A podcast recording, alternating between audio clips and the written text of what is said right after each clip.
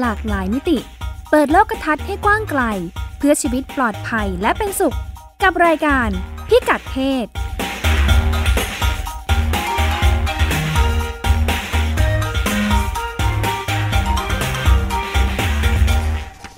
ต้อนรับคุณผู้ฟังเข้าสู่รายการพิกัดเพศทาง w w w t h a i p b s r a d i o c o m นะคะดำเนินรายการโดยดิฉันรัชดาธราภาค อยู่กับคุณสุดามั่งมีดีนะคะ สวัสดีค่ะค่ะ รายการพิกัดเพศก็ เข้าสู่บรรยากาศเลือกตั้งแล้วเนาะสัปดาห์หน้าเราจะเลือกตั้งกันแล้ว เพราะฉะนั้นเราก็เนื้อหาลองดูซิว่าของกุศลต่างประเทศบ้านเมืองอื่น นักการเมืองหญิงเขาทำอะไรกันบ้าง เขามาเกี่ยวข้องกับการเมืองยังไงบ้าง ส่วนในครึ่งหลังอของบ้านเราจะพูดคุยกับผู้เชี่ยวชาญที่ติดตามเรื่องการเมืองกับเรื่องผู้หญิงมายาวนานจะได้ให้ มุมมองว่าไอ้คราวนี้ เลือกตั้งคราวนี้บรรยากาศการเมืองช่วงนี้ของเราประเด็นผู้หญิงอยู่ตรงไหนกันบ้างค่ะค่ะ ของต่างประเทศเป็นยังไงบ้างค่ะ ก็มาดูเรื่องผู้หญิงในแวดวงการเมืองนะคะว่าพอผู้หญิงเข้ามาเล่นการเมืองแล้วสนับสนุนนโยบายด้านไหนกันบ้าง แล้วก็ไปดูประเทศที่มีนักการเมืองหญิง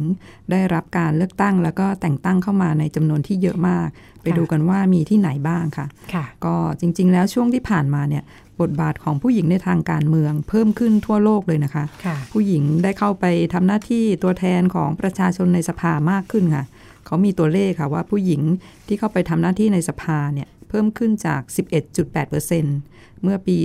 2541 ค่ะ ไปอยู่ที่ 17.8%ค่ะ เมื่อปี 2551 ก็คือช่วง 10 ปีเนี่ยตั้งแต่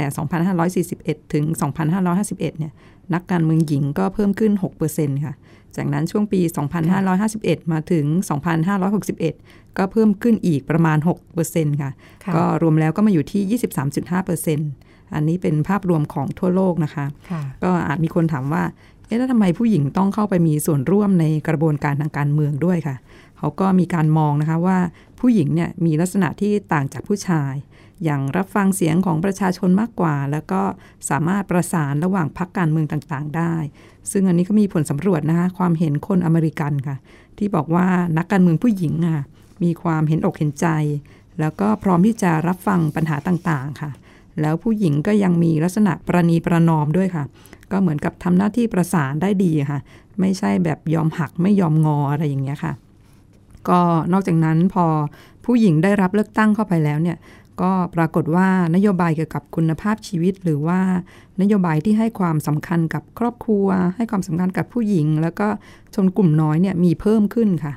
ซึ่งที่สหรัฐเขามีงานวิจัยหลายชิ้นเลย ที่ระบุว่านักการเมืองหญิงในสหรัฐเนี่ยมีแนวโน้มมากกว่านักการเมืองชาย ที่จะสนับสนุนร่างกฎหมายในประเด็นอย่าง การศึกษา การดูแลเด็ก แล้วก็ร่างกฎหมายเกี่ยวกับสุขภาพนะคะที่อินเดียเขาก็มีการวิจัยเหมือนกันนะคะ ที่บอกว่าสภาเมืองท้องถิ่นที่มีผู้หญิงเป็นหัวหน้าเนี่ยเขาก็จะมีโครงการจัดหาน้ำดื่มค่ะมากกว่าสภาเมืองที่มีผู้ชายเป็นหัวหน้า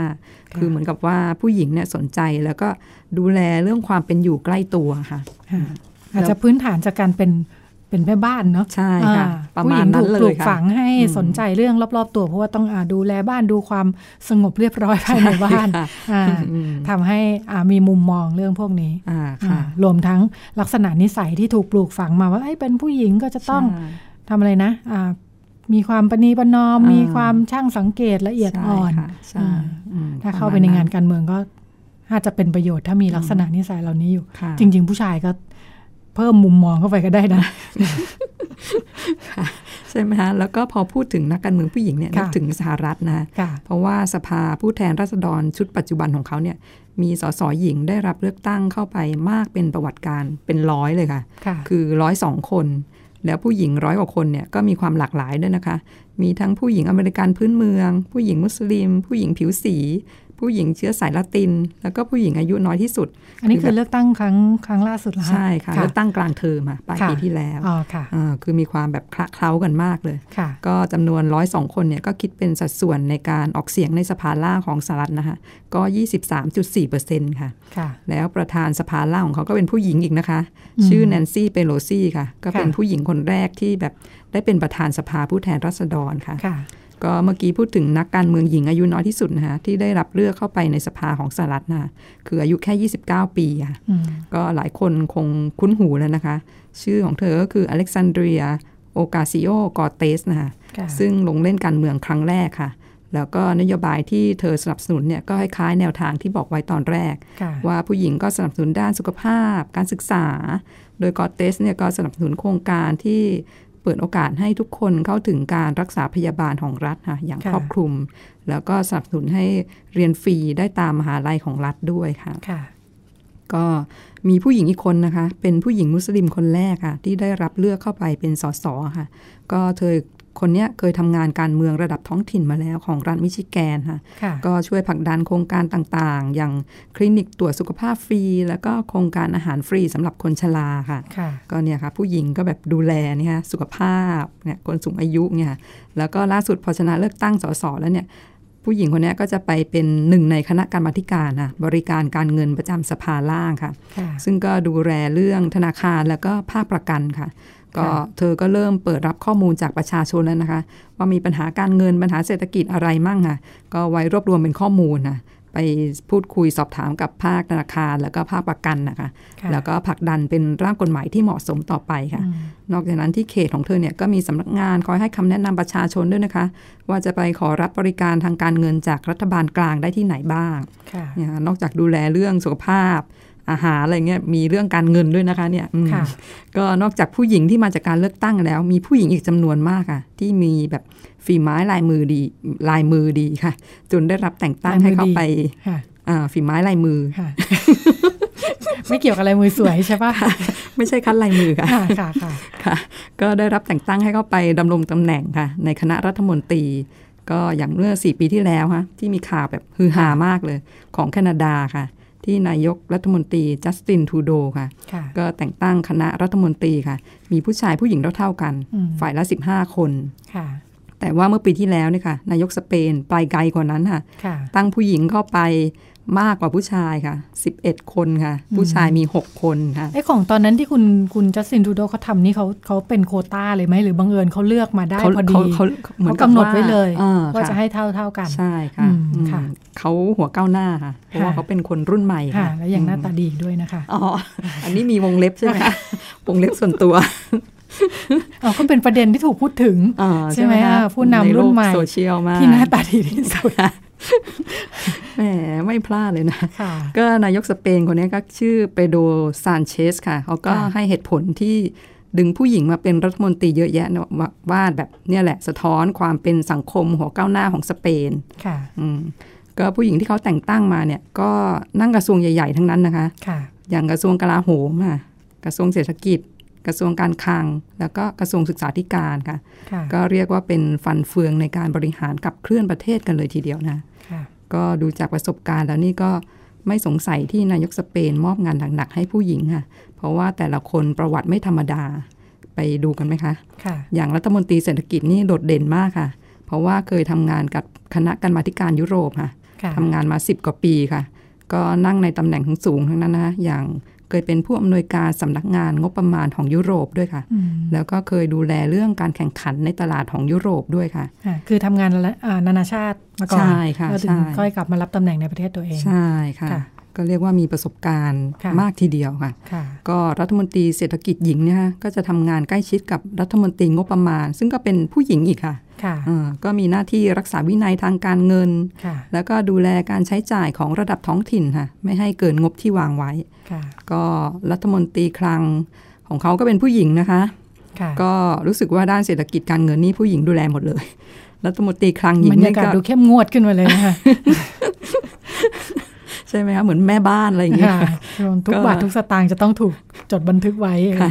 ค่ะรัฐมนตรีคลังหญิงนี่เพิ่งเสนองบประมาณต่อสภาค่ะไปค่ะ ก็แจกแจงว่าจะทำงบมาเนี่ยเพื่อส่งเสริมการเติบโตทางเศรษฐกิจ แล้วก็สร้างงานค่ะค่ะ แล้วเขายังทุ่มงบก้อนใหญ่นะคะ จัดทำมาตรการช่วยเหลือกลุ่มต่างๆค่ะค่ะอย่างกลุ่มผู้มีรายได้น้อย หรือว่ากลุ่มผู้สิเกษียณอายุด้วยค่ะค่ะ แต่เขาก็รับรองว่า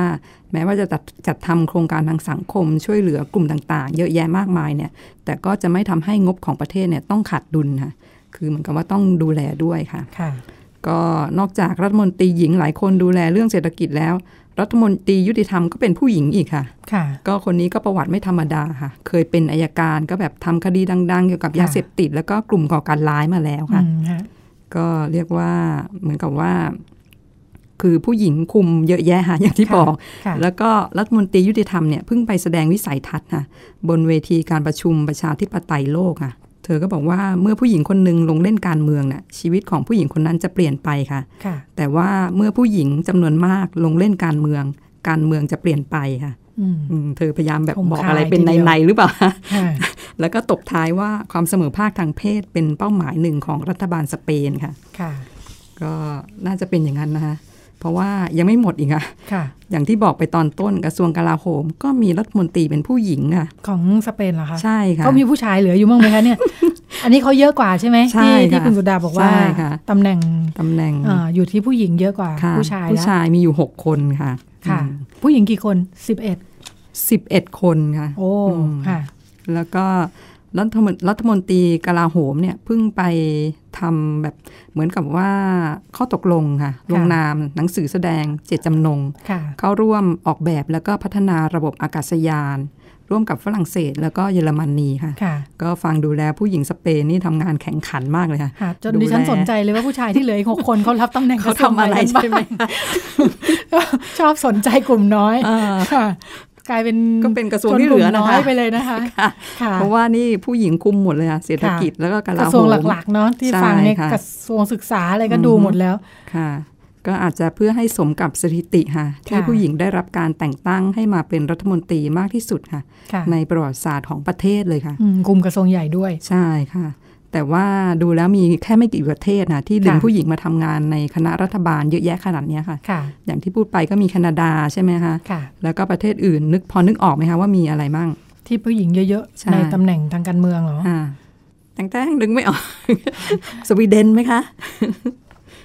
สวีเดนก็ผู้หญิงนี่เยอะอ่าขึ้นชื่อค่ะเรื่องความส่งเสริมความเสมอภาคค่ะทางเพศด้วยนะคะค่ะรัฐมนตรีแบบรัฐบาลชุดปัจจุบันของสวีเดนเนี่ยมีรัฐมนตรีหญิง 12 คนค่ะค่ะจากคณะรัฐมนตรีที่มี 22 คนค่ะ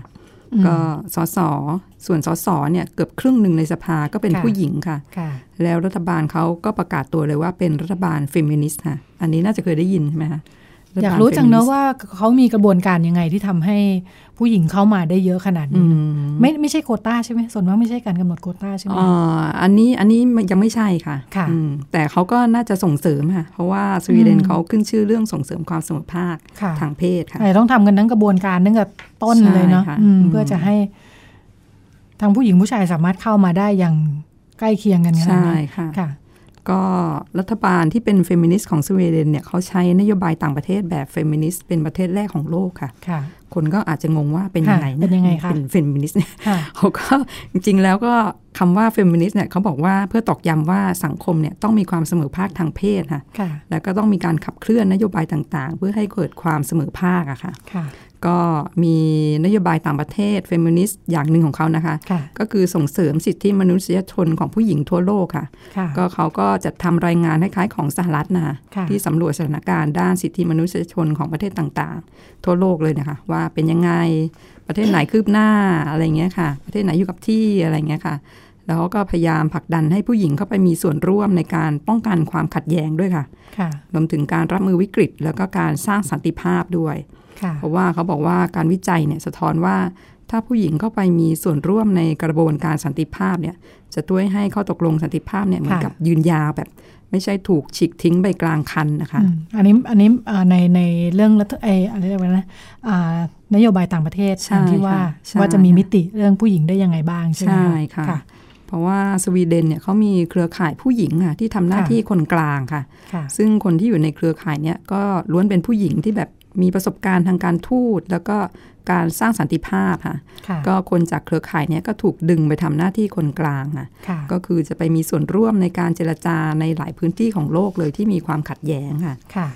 นี่ก็เป็นหนึ่งในนโยบายของพเขายายามพยายามนึกเทียบเคียงกับบ้านเราเนาะอือฮึไม่ค่อยมีประสบการณ์แบบนี้เนาะอือฮึ ถ้าจะนึกถึงผู้หญิงกับสันติภาพ หรือว่าความไม่รุนแรงอือฮึเอ่ออยู่บ้างเนี่ยดิฉันจะนึกไปถึงนู่นเลยเวลามีการชุมนุมอือฮึเรียกร้องของกลุ่ม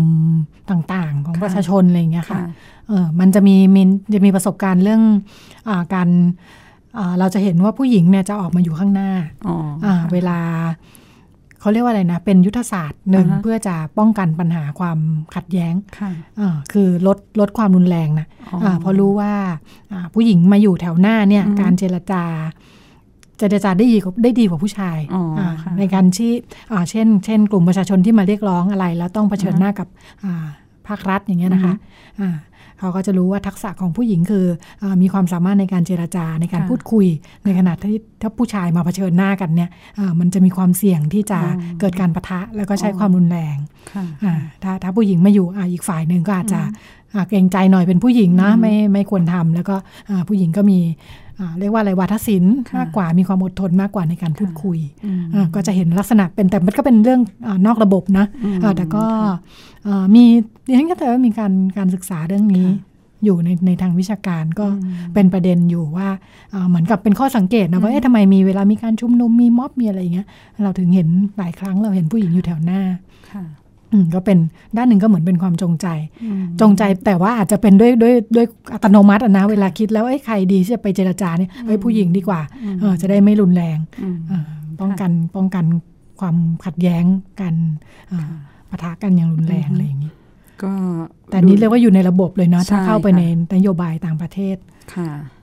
ก็ดูแล้วก็หลายประเทศทีเดียวนะคะ ที่เปิดโอกาสให้ผู้หญิงเข้าไปมีบทบาททางการเมืองเยอะแยะมากมายค่ะ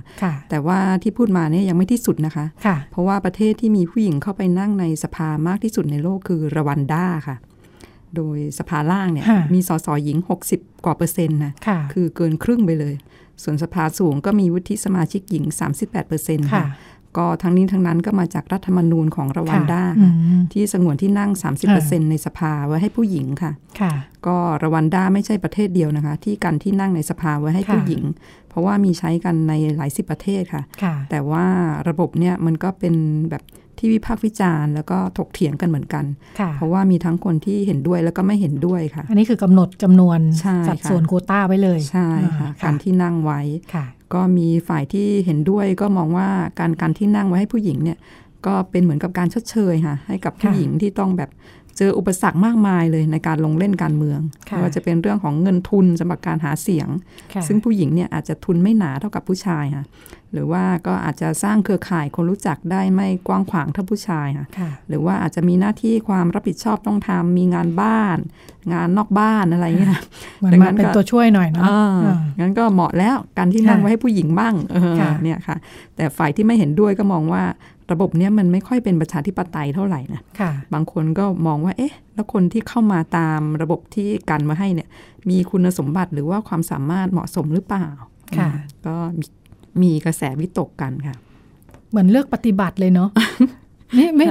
เวลานึกถึงว่าเอาเวลาด้านหนึ่งเนี่ยกฎหมายรุ่นใหม่ๆเนี่ยมันก็จะคุ้มครองการเลือกปฏิบัติใช่ไหมแล้วก็ทำให้ไม่สามารถกำหนดได้ว่าจะต้องผู้หญิงเท่านั้นเท่านี้การรับสมัครงานเนี่ยกำหนดไม่ได้นะว่าจะรับสมัครผู้หญิงหรือผู้ชายนะเรียกว่าถ้ากำหนดเนี่ยไปฟ้องร้องได้เลยอะไรเงี้ยเออมันก็เลยขัดกับวิธีคิดเรื่องการกำหนดจำนวนโคต้าอย่างที่ว่าอยู่เหมือนกัน ก็เหมือนกับว่าอะไรที่แบบใช่ไหมคะอืมแต่ก็เหมือนกับว่าก็อย่างที่บอกก็คือเหมือนเป็นตัวช่วยอะไรเงี้ยก็คือกันที่นั่งไว้ เพราะว่าไม่งั้นผู้หญิงอาจจะแบบเเข้าไปก็คือมีอุปสรรค หลายอย่าง จริงมันก็เหมือนไม่ได้มี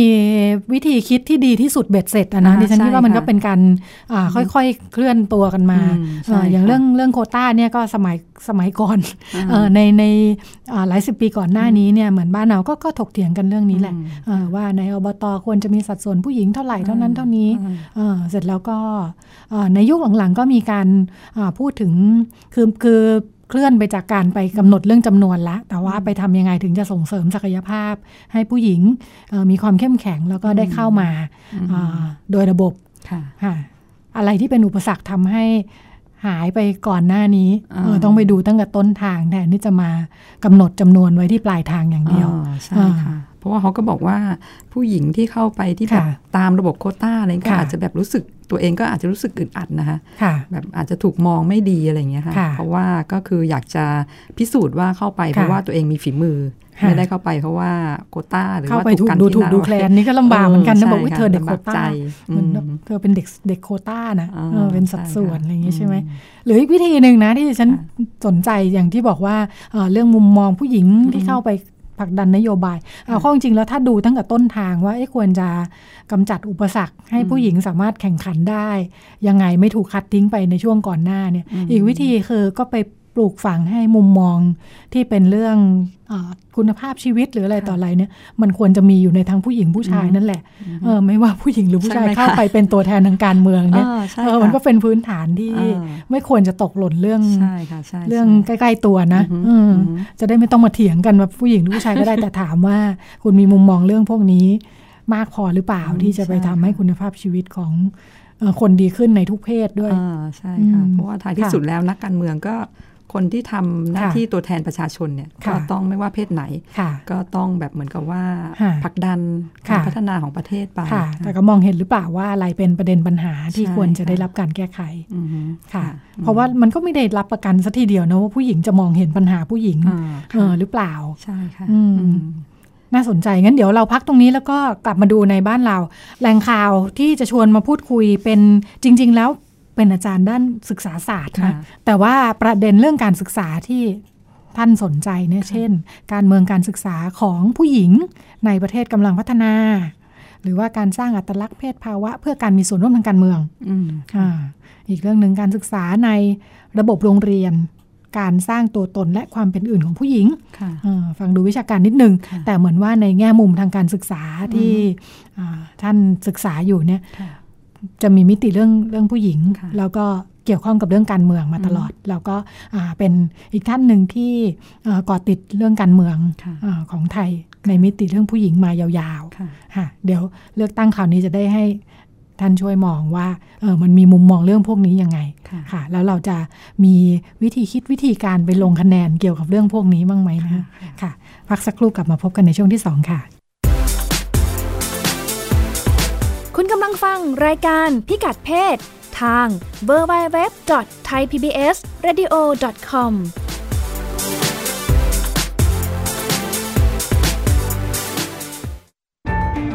ฟังสปอตตัวนี้แล้ว อย่าเพิ่งตกใจนะครับพี่น้องชาวไทย วันนี้ประเทศไทยมีผู้สูงอายุถึง 10 ล้านคนจำนวนผู้สูงอายุจะมีมากกว่าเด็กและวัยรุ่นหนึ่งใน10 ต้องอยู่ตามลำพัง อายุจะยืนยาว แถมยังเจ็บป่วยและยากจน คุณคงไม่อยากเป็นหนึ่งในนั้นใช่ไหมครับ เตรียมตัวให้พร้อมตั้งแต่วันนี้ หัวใจไม่มีวันชรา ไทย PBS ติดปีกความคิดก้าวใหม่วิทยุไทย PBS หลากหลายช่องทางรับฟังรายการคุณภาพ ฟังและดาวน์โหลดผ่านเว็บไซต์ thaipbsradio.com ผ่านแอปพลิเคชันไทย PBS Radio บนสมาร์ทโฟน และชมรายการสดผ่าน Facebook ไทย PBS Radio สนใจเชื่อมสัญญาณรายการ โทร 02 790 2528 และ 02 790 2529 วิทยุไทย PBS ข่าวสารสาระเพื่อสาธารณะและสังคม วันนี้การดูข่าวของคุณจะไม่ใช่แค่ในทีวี ไทย PBS ให้คุณดูข่าวได้หลากหลายช่องทาง ถูกน้ำท่วมเต็มพื้นที่ เว็บไซต์ www.thaipbs.or.th/news Facebook Thai PBS News Twitter @thaipbsnews YouTube Thai PBS News ไหลล้นทะลักเข้ามานะกดติดสนันการข่าวพร้อมๆกับหน้าจอไร้ขีดจำกัดเรื่องเวลา เข้าถึงรายละเอียดได้มากกว่า ไม่ว่าจะอยู่ณจุดไหน ก็รับรู้ข่าวได้ทันที ดูสดและดูย้อนหลังได้ทุกที่ กับ 4 ช่องทางใหม่ข่าวไทย PBS ข่าวออนไลน์ ชับไว้ในมือคุณ เพราะสุขภาพเป็นเรื่องที่ควรใส่ใจ เพราะความผูกใยเป็นสิ่งที่เราจะคุยให้คุณได้ฟัง กับหนึ่งชั่วโมงที่พร้อมแบ่งปันช่วงเวลาแห่งสุขภาวะสุขภาพ กับรายการโรงหมอทุกวันจันทร์ถึงวันศุกร์ทาง www.thaipbsradio.com และแอปพลิเคชัน Thai PBS Radio ในสมาร์ทโฟน ระบบ Android และ iOS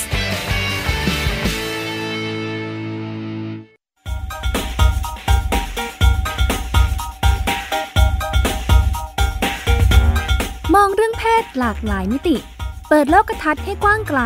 เพื่อชีวิตปลอดภัยและเป็นสุข กับรายการพิกัดเพศ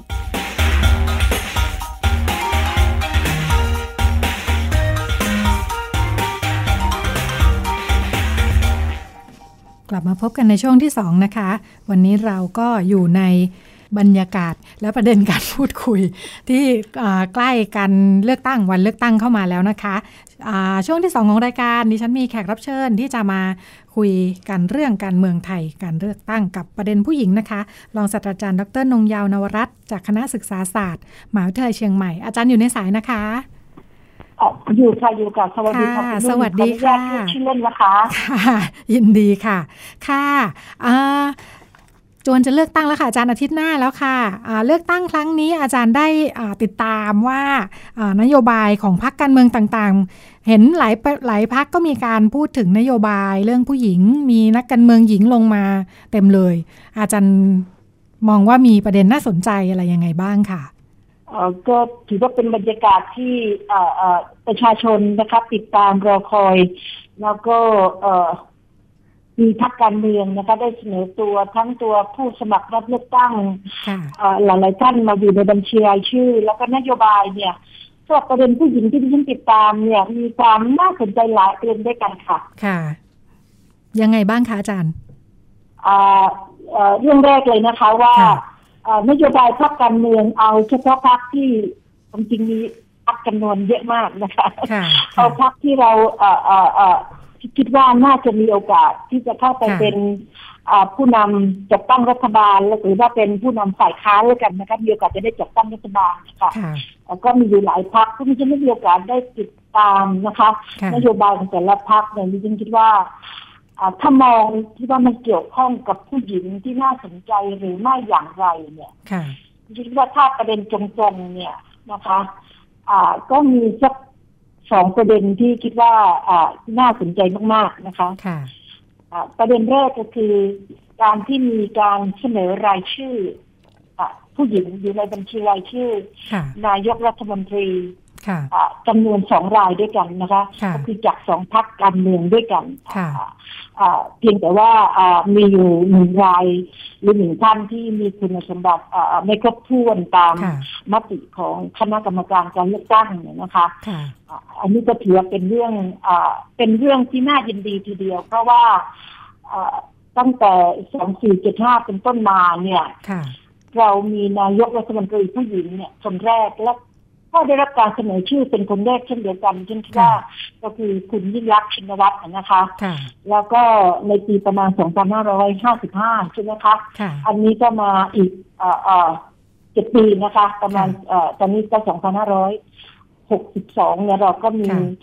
ผู้หญิงสองท่านที่ได้มีโอกาสได้รับความไว้วางใจจากพรรคการเมืองได้เสนอชื่อให้เป็น เขาเรียกว่าเป็นแคนดิเดตของนายกรัฐมนตรีค่ะนี่ถือว่าเป็นเรื่องที่สำคัญนะคะว่าผู้หญิงก็ได้รับการยอมรับที่จะเป็นผู้นำสูงสุดนะคะของประเทศมากก็ชัดเจนชัดเจนค่ะเรื่องที่สองจริงๆแล้วเป็นเรื่องที่ไม่ใช่เรื่องใหม่นะคะเรื่องที่สองไม่ใช่เรื่องใหม่แต่ที่ผ่านมาเนี่ยเป็นเรื่องที่เขาเรียกว่าเป็นความสนใจและเป็นข้อเรียกร้องของ เครือข่ายและกระบวนเครือข่ายกลุ่มผู้หญิงเป็นหลักนะคะภาคการเมืองนี่ไม่ค่อยได้เอามานำเสนออย่างชัดเจน ก็คือเรื่องของสิทธิสิทธิขยายสิทธิลาคลอด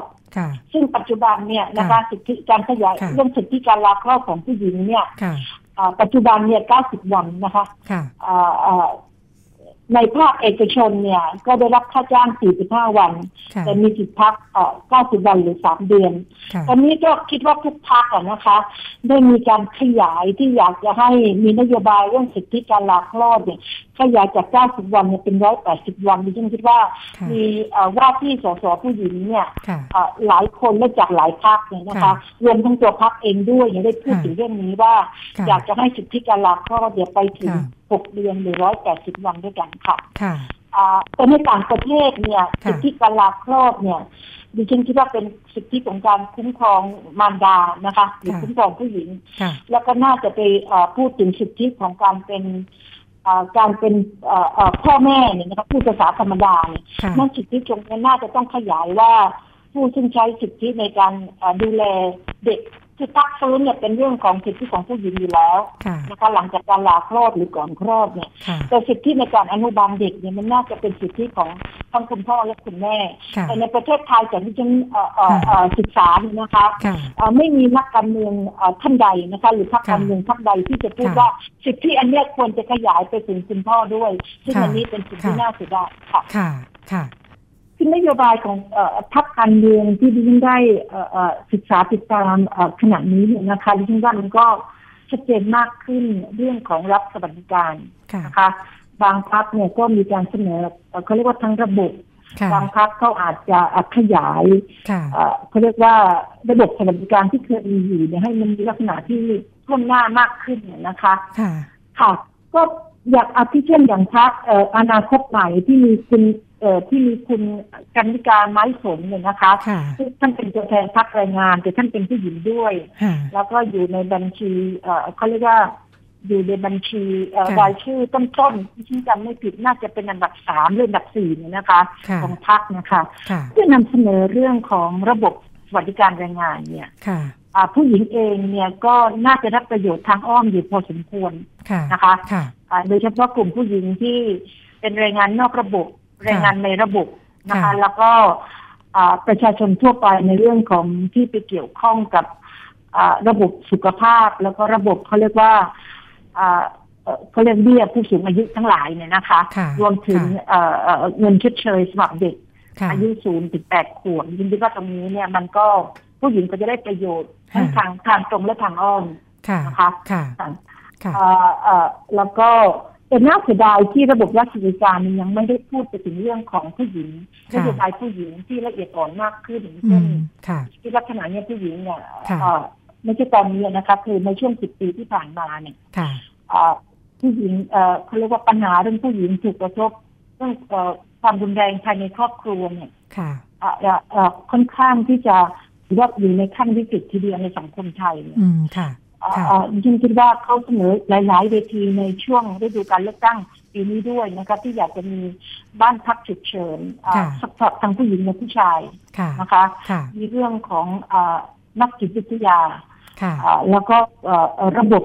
ความเขาเรียกระบบวิธีธรรมทั้งหมดเนี่ย ที่จะเข้ามาทำความเข้าใจ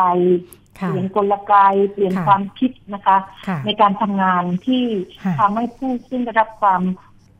กระทบกระเทือนจากเรื่องของความรุนแรงที่เกิดจากเพศเนี่ยนะคะ ให้มัน เบาบางลงดิฉันคิดว่าเรื่องนี้เนี่ยดิฉันอ่านแล้วว่าที่สสผู้หญิงบางท่านได้พูดถึง ซึ่งระบบรัฐสวัสดิการอาจจะยังไม่ได้แตะหรืออาจจะยังไม่คลี่รายละเอียดที่จะเกี่ยวข้องกับผู้หญิงโดยตรงเนี่ยก็คือเรื่องที่ผู้หญิงกลุ่มแรงงานหรือหลายกลุ่มดิฉันคิดว่าทั้งกลุ่มแรงงานพื้นฐานแล้วก็ทุกกลุ่มนะคะเรียกร้องเรื่องศูนย์เด็กเล็กเนี่ยโดยเฉพาะศูนย์เด็กเล็กในชุมชนและในสถานประกอบการปัจจุบันเนี่ยผู้หญิงที่เป็นชนชั้นกลางที่ทำงานเนี่ยก็เรียกร้องในการที่จะมีพื้นที่ให้นมบุตรเนี่ยพื้นที่ทำงานมากขึ้นฉันคิดว่าสิ่งเหล่านี้มันเป็นสิทธิและสวัสดิการ ที่เข้าไปแตะประเด็นของผู้หญิงและเด็กเนี่ยได้อย่างเขาเรียกว่าตรงประเด็นมากขึ้นเนี่ยแต่ยังไม่ค่อยปรากฏว่าเป็นนโยบายที่ชัดเจนของพรรคการเมืองที่ผ่านในขณะนี้นะคะค่ะ ค่ะ อย่างที่อาจารย์ บอกเมื่อกี้ค่ะว่านี่แทบจะเป็นครั้งแรก ๆ ที่มีการหยิบยกนโยบายที่เกี่ยวข้องกับเรื่องผู้หญิงขึ้นมาพูดคุยหาเสียงนะคะ จากที่ก่อนหน้านี้นะการเมืองแทบไม่มีการพูดถึงเรื่องเหล่านี้เนี่ยแล้วแต่แต่ถ้ามองในแง่ของการมีนโยบายใหม่ ๆ ที่คุ้มครองสิทธิผู้หญิง แล้วก็คุณภาพชีวิตต่างๆ ที่เกี่ยวข้องกับเรื่องผู้หญิงเนี่ยดูเหมือนเราก็มีกฎหมายอยู่หลายหลายเรื่องเหมือนกัน แล้วที่ผ่านมาเนี่ยกฎหมายเหล่านี้มันมีที่มาที่ไปยังไงคะอาจารย์ส่วนส่วนมากอะคะ คืออันนี้ก็เป็นประเด็นที่สำคัญนะคะว่าเพราะว่าที่ผ่านมาในกลุ่มกลุ่มและเครือข่ายผู้หญิงเขาก็ผลักดันให้รัฐเนี่ยเข้าไปเขาเรียกว่าคลี่คลายปัญหาเข้ามาอย่างต่อเนื่อง แล้วก็ส่วนหนึ่งเนี่ยก็ขยับจากนโยบายเนี่ยเป็นเขาเรียกว่าเป็นกฎหมายไปแล้วนะคะอาทิเช่นกฎหมายเรื่องส่งเสริมความเสมอภาคระหว่างเพศและอื่นๆเนี่ยคือคืออันนี้ก็ถ้าเราประเมินเนี่ยนะคะว่าในแง่ที่เรามีกฎหมายเนี่ย ผู้หญิงก็ถือว่าประสบความสำเร็จพอสมควร เพราะว่าในภูมิภาคเนี่ยนะคะนักวิชาการหลายท่านก็บอกว่าประเทศไทยมีกฎหมายคุ้มครองผู้หญิงไม่ว่าผู้หญิงเนี่ยก็ถือว่าสูงอะมีจำนวนเยอะมาก แต่ถ้าคำถามว่าแล้วกฎหมายเหล่านั้นเนี่ยมันทำงานไหมนะคะ มันเข้ามาเป็นกลไกที่รองรับคุณภาพชีวิตของผู้หญิง ได้มากน้อยแค่ไหนดิฉันคิดว่า มันได้ได้แน่นอน แต่มันได้เอ่อเอ่อค่อนข้างที่จะน้อยมากค่ะ หมายถึงในแง่การบังคับใช้เหรอคะอาจารย์คือส่วนหนึ่งเพราะว่าเรามีกฎหมายแต่เราไม่มีทรัพยากรอย่างเพียงพอค่ะคือคือกฎหมายที่มาเกี่ยวข้องกับผู้หญิงนั้นมันเป็นเรื่องสวัสดิการส่วนหนึ่งใช่ไหมคะค่ะมันเป็นเรื่องของการขยายสิทธิส่วนหนึ่งซึ่งสิ่งเหล่านี้เนี่ย มันต้องอาศัยทรัพยากรทั้งสิ้นอะ ค่ะ ค่ะ ค่ะ ซึ่งยกตัวอย่างเช่น ถ้าให้ผู้หญิงเข้าถึงกระบวนการยุติธรรมเนี่ย เราอยากจะมีบุคลากรทางด้านในกระบวนการเนี่ยเป็นผู้หญิงหรือมีความเข้าใจเรื่องประเด็นปัญหาของผู้หญิงมากขึ้นเนี่ยเราพบว่ากลไกบางส่วนอย่างเช่นนะคะบางสถาบันเนี่ยก็มีแนวคิดว่าจะไม่มีการรับผู้หญิงเข้าไปเป็นเป็นนักเรียนที่จะเตรียมเป็นเป็น เป็นพนักงานฝ่ายสืบสวนสอบสวนในอนาคตเป็นต้นอย่างนี้ค่ะค่ะค่ะดิฉันถือว่าเรื่องนี้เนี่ยกฎหมายดีนะคะ แต่ว่าไม่ค่อยมีหลักประกันเท่าที่ควรค่ะค่ะ ค่ะ อย่างนั้นทางออกน่าจะเป็นยังไงคะอะไรนะคะ ทางออกน่าจะเป็นยังไงคะ เพื่อจะเติมช่องว่างอย่างที่อาจารย์ว่ารัฐบาลคนที่จะมาเป็นรัฐบาลและฝ่ายค้านในอนาคตที่ไม่นานนี้นะคะ คงจะต้อง เขาเรียกว่าก็น่าจะมีพื้นที่ในการพบปะพูดคุยกับกลุ่มผู้หญิงเนี่ยหลายๆกลุ่มให้มากขึ้น เพื่อที่จะได้มาดูว่ากฎหมายที่มีอยู่แล้วเนี่ยมันมันมันติดขัดในส่วนไหน มันขาดกลไกอะไร ขาดทรัพยากรอย่างไร โดยเฉพาะเรื่องการขาดกลไกที่จะให้ผู้หญิงเจ้าของปัญหาเข้ามามีส่วนร่วมในการบริหารจัดการเนี่ยเป็นเรื่องใหญ่มาก ค่ะก็อยากให้มีพื้นที่ถกแถลงกับกลุ่มผู้หญิงอย่างต่อเนื่องนะคะ หลังจากที่ได้เป็นรัฐบาล แล้วก็เป็นพรรคฝ่ายค้านก็ตามที่คิดว่าที่เพื่อที่จะได้มาทำให้กฎหมายมันทำงานมากขึ้นค่ะ ค่ะ ค่ะ อาจารย์ถ้าย้อนกลับไปในแง่ของที่มาที่ไปที่มาของนโยบายนะคะ อย่างที่เราเห็นว่าในบ้านเรากฎหมายนโยบายต่างๆเนี่ยมาจากการเคลื่อนไหวของกลุ่ม เรียกว่าอะไรภาคประชาสังคมหรือว่ากลุ่มภายนอกค่อนข้างมากเหมือนกัน บทบาทลักษณะนี้เนี่ยถือว่ามันมันเพียงพอแล้วหรืออยังในแง่ของการสร้างนโยบายที่จะตอบโจทย์ปัญหาในสังคม หรือว่ามันควรจะมีที่มายังไงอะคะนโยบายเหล่านี้ คือจริงๆเนี่ยถ้าถ้าเอ่อมองจากมุมมองของกลุ่มผู้หญิงเครือข่ายผู้หญิงขนาดนี้ดิฉันคิดว่าเขามีกฎหมายเอ่อหรือว่าร่างพรบในมืออยู่เนี่ยหลายฉบับด้วยกัน นะคะอย่างเช่นกรณีของกลุ่มหลากหลายทางเพศหลักทางเพศพรบผู้ชีวิต ซึ่งต่ออยู่เขาคิดว่าจะผ่านในรัฐบาลนี้เนี่ย ในที่สุดก็ต้องตกไปเป็นต้นนะคะ ซึ่งก็ต้องมาเริ่มนับหนึ่งกันใหม่อันนี้กรณีอย่างนี้เป็นต้นนะคะจริงคิดว่าเขามีกฎหมายอยู่มีร่างพรบอยู่เนี่ยจำนวนพอสมควรที่ที่อยากจะผลักเป็นกฎหมายเนี่ยนั่นก็หมายความว่าในความหมายหนึ่งว่า คือส่วนหนึ่งเป็นกฎหมายพรบใหม่ ส่วนหนึ่งก็เป็นเป็นการเขาเรียกว่าเป็นการแก้นะคะพรบฉบับเดิมในบางมาตรา ซึ่งรู้สึกว่ายังไม่ได้ตอบสนองต่อต่อปัญหาและวิธีคิดของกลุ่มผู้หญิงและกลุ่มหลากหลายทางเพศอย่างชัดเจนเนี่ยนะคะซึ่งอันนี้มีอยู่จำนวนมาก ก็ดิฉันคิดว่าอันนี้ก็ต้องเขาเรียกว่า พรรคการเมืองเองหรือรัฐบาลเองเนี่ยนะคะ ก็คงจะต้องน่าจะขยับต่อนะคะเรามาดูว่ามันมีอะไรอยู่บ้างที่มันที่มันตกลงไปจากรัฐบาลของคุณประยุทธ์ในช่วงห้าปีที่ผ่านมาค่ะค่ะค่ะอาจารย์ในแง่ของระบบแล้วก็โครงสร้างการเมืองการปกครองของเราเนี่ยมันรองรับที่จะทำให้สภาพปัญหาต่างๆ ของผู้หญิงหรือกลุ่มต่างๆเนี่ยถูกรับรู้แล้วก็เอาไปทำเป็นนโยบายได้ดีแค่ไหนคะที่ผ่านมา คือ คคือในคือขนาดนี้ถ้าเรามองดูเนี่ยถ้าในคือในต่างประเทศหรือในประเทศเอ่อในต่างประเทศด้วย และประเทศไทยเองก็เคยผลักให้มีในช่วงปีจริงๆว่าน่าจะหลังปีพศ2535เนี่ยคือเราอยากจะมีเขาเรียกว่า women caucus คือกลุ่มกลุ่มผู้หญิงกลุ่มสสผู้หญิงไม่ว่าจะเขตเขาเรียกว่าเป็นกลุ่มสสผู้หญิงนะคะไม่ว่าจะมาทางบัญชีรายชื่อหรือว่าเป็นสสพื้นที่เขตนะคะ จากพักต่างๆเนี่ยเราอยากให้มีเขาเรียกเวที คือว่าอยากให้ผู้แทนผู้หญิงหรือกลุ่มหลากหลายทางเพศเนี่ยทำงานก้าวข้ามตัวพักของตัวเองนะคะเพราะว่าการนำเสนอนโยบายการเสนอนโยบายก็จะเป็นพรบเนี่ยในอดีตนี้มันจะต้องมีสสเนี่ยสมมติว่า20 คนเข้าชื่อกันถูกไหมคะแต่พอผู้หญิงแต่ละพักขนาดนี้ดิฉันดูรายชื่อบัญชีเอาจากบัญชีรายชื่อนะคะ สามสิบรายชื่อแรกเนี่ย มีผู้หญิงอยู่เฉพาะพรรคอนาคตใหม่ที่มีอยู่สามสิบเปอร์เซ็นต์พรรคอื่นก็มีอยู่ประมาณสามสี่รายอย่างนี้เป็นต้นนะคะ เพราะฉะนั้นเนี่ยมันพักหนึ่งพักใดมันไม่เพียงพอ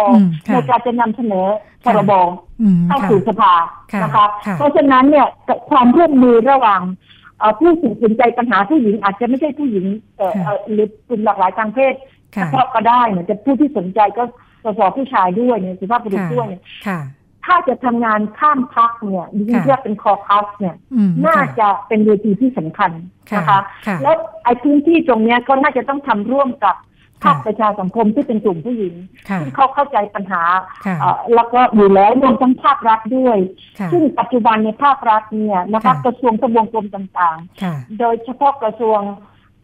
พัฒนาสังคมและความมั่นคงของมนุษย์เนี่ยได้กลายเป็นเจ้าภาพของพรบเรื่องผู้หญิงเกือบทั้งหมด รวมถึงบางบางฉบับเป็นกระทรวงยุติธรรมนี่นะคะ จะต้องเข้ามาพูดคุยเพื่อที่จะรื้อ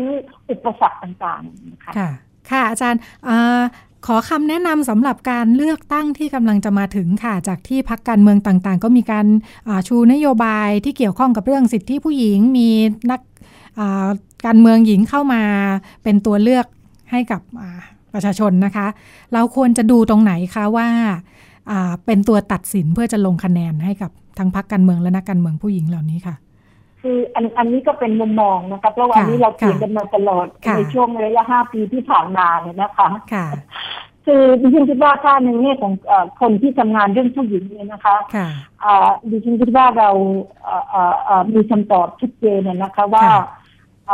สิทธิและเสียงของผู้หญิงเนี่ยจะเป็นประเด็นสาธารณะ และก็ เป็นประเด็นสาธารณะและเป็นนโยบายทางการเมืองได้นี่นะคะรวมถึงผู้หญิงมีโอกาสจะเข้าไปเป็นตัวแทนด้วยเนี่ยเราก็ปฏิเสธไม่ได้ว่าระบบการเมืองที่เป็นประชาธิปไตยมากเนี่ยเอื้อต่อพื้นที่ผู้หญิงเสียงผู้หญิงมากที่สุดเพราะฉะนั้นฉันคิดว่าถ้าเราอยากให้ เราอยากเห็นนะคะว่านโยบายสาธารณะเนี่ยมีความเป็นเพศสภาพ ที่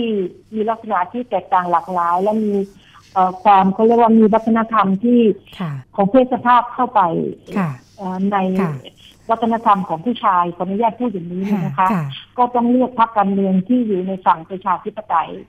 ดิฉันคิดว่านี่เป็นความหมายที่กว้างที่สุดค่ะเป็นความหมายที่แค่ก็คงจะไปดูเรื่องนโยบายเรื่องของ การนำเสนอว่าที่แคนดิเดตของของนายกรัฐมนตรีว่าคือจริงๆ แล้วจะเป็นผู้หญิงเราก็ต้องพูดว่าเราอยากที่จะได้มีนายกรัฐมนตรีเป็นผู้หญิงใช่ไหมคะแต่แน่นอนที่สุดอันนี้ก็เป็น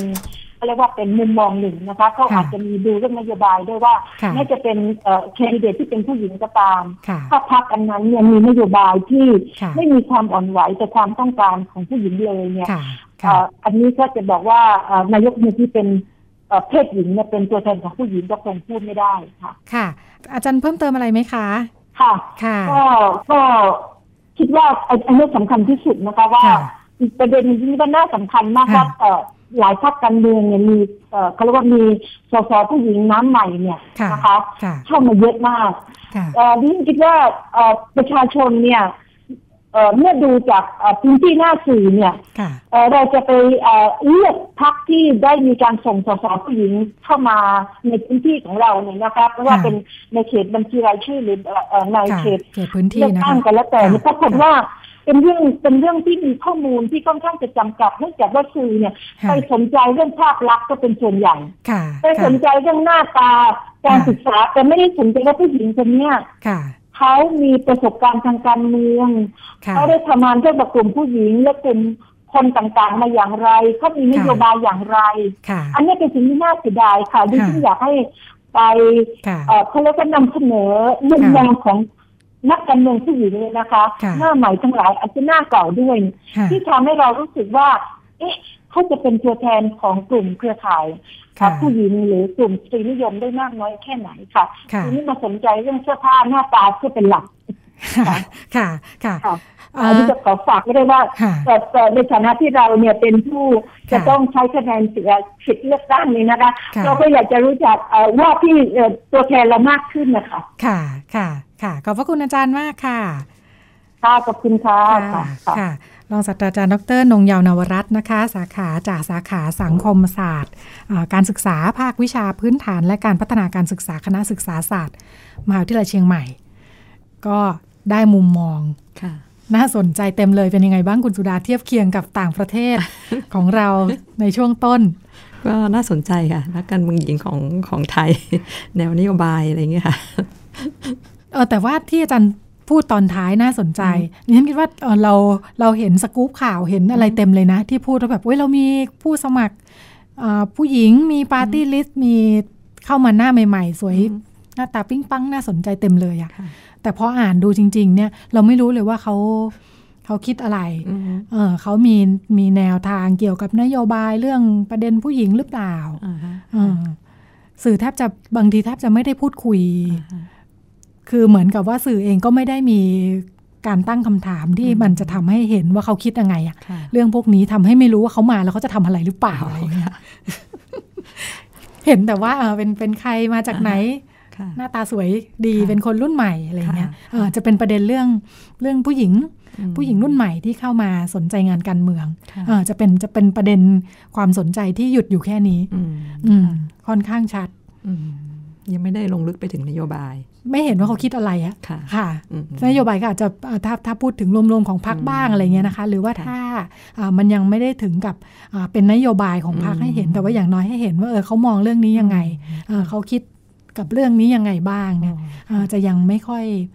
ไม่ไม่ค่อยมีข้อมูลเท่าไหร่อย่างที่อาจารย์พูด ก็อาจจะเป็นเรื่องเรื่องกระแสเรียกร้องจากทางสังคมเอง ถ้าถ้านึกถึงเปรียบเทียบกับในต่างประเทศนะคะว่าเอ้ผู้หญิงเข้ามาแล้วทำอะไรหรือเปล่า หรือแม้แต่นักการเมืองผู้ชายอย่างคุณคุณทูโดเนี่ยนะดิฉันก็สนใจเป็นพิเศษเพราะว่าเขามีแนวคิดที่กว้างขวางหลากหลายเกี่ยวกับเรื่องผู้หญิงเรื่องความหลากหลายทางเพศอ่าไม่ใช่หน้าตา แต่ว่าเหมือนกับว่ากระแสของสังคมเองมันกดดันให้เขาต้องแสดงความสนใจอะแล้วก็ทำอะไรกับเรื่องพวกนี้ในขณะที่บ้านเราก็ยังไม่ได้มีเสียงเรียกร้องมากพอที่จะทำให้นักการเมืองต้องพูดชัด ๆ ว่าเอ๊ะคิดยังไงเรื่องนี้ทำยังไงเรื่องนี้ อย่างที่ที่ท่านอาจารย์บอกเหมือนกันว่า จริง ๆ แล้วไม่ได้จำกัดอยู่ที่แค่ผู้หญิงหรอก ใช่ค่ะ ผู้ชายด้วยค่ะ ผู้ชายด้วยทุกเพศ ทุกเพศมีมุมมองหรือเปล่าว่าปัญหามันอยู่ตรงไหนแล้วก็จะเข้ามาช่วยกันแก้ไขได้ยังไงสิ่งที่อาจารย์เสนอก็น่าสนใจเนาะงั้นก็รวมกลุ่มคนที่สนใจนี่แหละมาไว้ด้วยกันเลยคัสอะไรอย่างนี้ใช่ไหมค่ะค่ะทั้งทั้งในการเมืองเอง ถ้ายังไม่พอเขาไปตามข้างนอกมาด้วยมาช่วยกันดู เพื่อจะเพิ่มเสียงใช่ค่ะรัชดาพูดถึงว่า ไม่จำเป็นว่าจะต้องจำกัดเฉพาะผู้หญิงที่จะต้องมาผลักดันประเด็นเรื่องนี้ เรื่องใกล้ตัวหรือว่าประเด็นผู้หญิงอะไรเงี้ยผู้ชายก็มีมุมมองได้ค่ะค่ะ ใครก็ได้ที่คิดว่าเรื่องเหล่านี้มีความสำคัญแล้วก็ต้องการให้มีการแก้ไขต้องมาช่วยกันผลักดันขับเคลื่อนค่ะ อย่างที่อย่างนั้นแทบจะไม่ ของอาจารย์นี่ข้ามพ้นสัดส่วนทางการเมืองไปแล้วด้วยนะ